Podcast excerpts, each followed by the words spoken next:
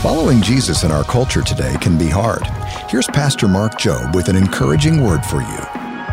What if I surrender completely and God says, okay, now I want you to go to Africa? You say, I don't, I've never even been to Mexico. As he, here's what I want to tell you He may.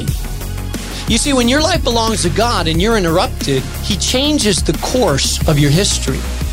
Mary never expected that she would see a son hanging on a cross. Her life was interrupted. Her story was retold.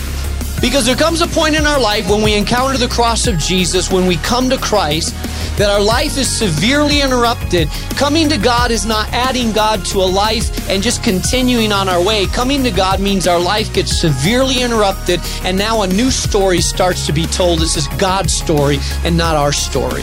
It's God in us story. Become more of the man or woman God wants you to be at boldstepsminute.org.